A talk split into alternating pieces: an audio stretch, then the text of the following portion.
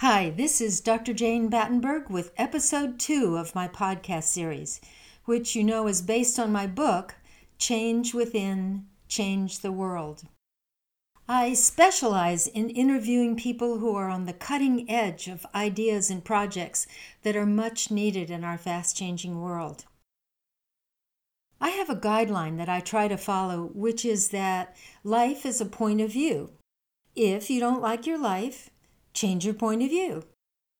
You've heard of the expression that the glass is either half full or half empty, depending on how you see things. Well, our point of view of things can act like a magnet, drawing to us what we believe or expect.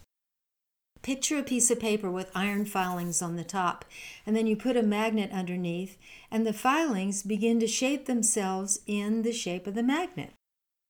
Like that, our viewpoint can influence what happens to us. I remember once a friend whom I frequently went to lunch with, and he would always double check the bill, and he'd usually find that it was wrong. So I thought, wow, I'm really missing this. I better uh, do the same thing. So, armed with a calculator, I diligently checked each restaurant bill. To my surprise, the bill was usually right, and if it was wrong, it was only off by a few cents or sometimes in my favor. The only difference between me and my friend was that he expected the bill to be wrong, and I expected it to be right.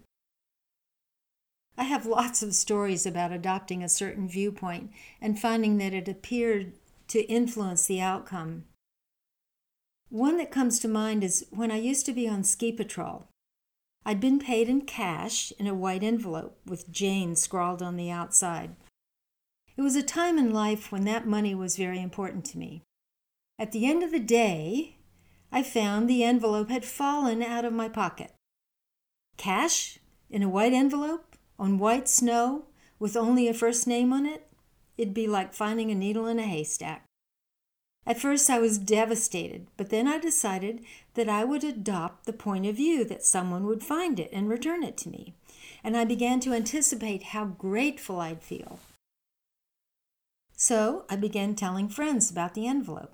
At first, they were so sorry I'd lost it, the money, but I quickly explained, Oh no, I'm only telling you so that you could look out for it, because someone's going to find it. Well, the next day, a fellow patroller found it just outside the patrol room and returned it. And I got to re experience all the joy and gratitude that I'd anticipated. Like these expectations that influence our lives, the guests I'll be having on my shows will be expressing positive ideas to motivate us all to have different points of view. Maybe that's one of the very reasons you listen to podcasts is to get fresh perspective, to shift gears, and get inspired. If personal change is an inside job, we can all do with ideas that stimulate us to adopt more generative directions in life. Beginning in episode 4, we have a surprise guest who will be talking about cooperatives and how they can give power back to the people and some of the many cooperative enterprises worldwide, and even information about starting your own cooperative.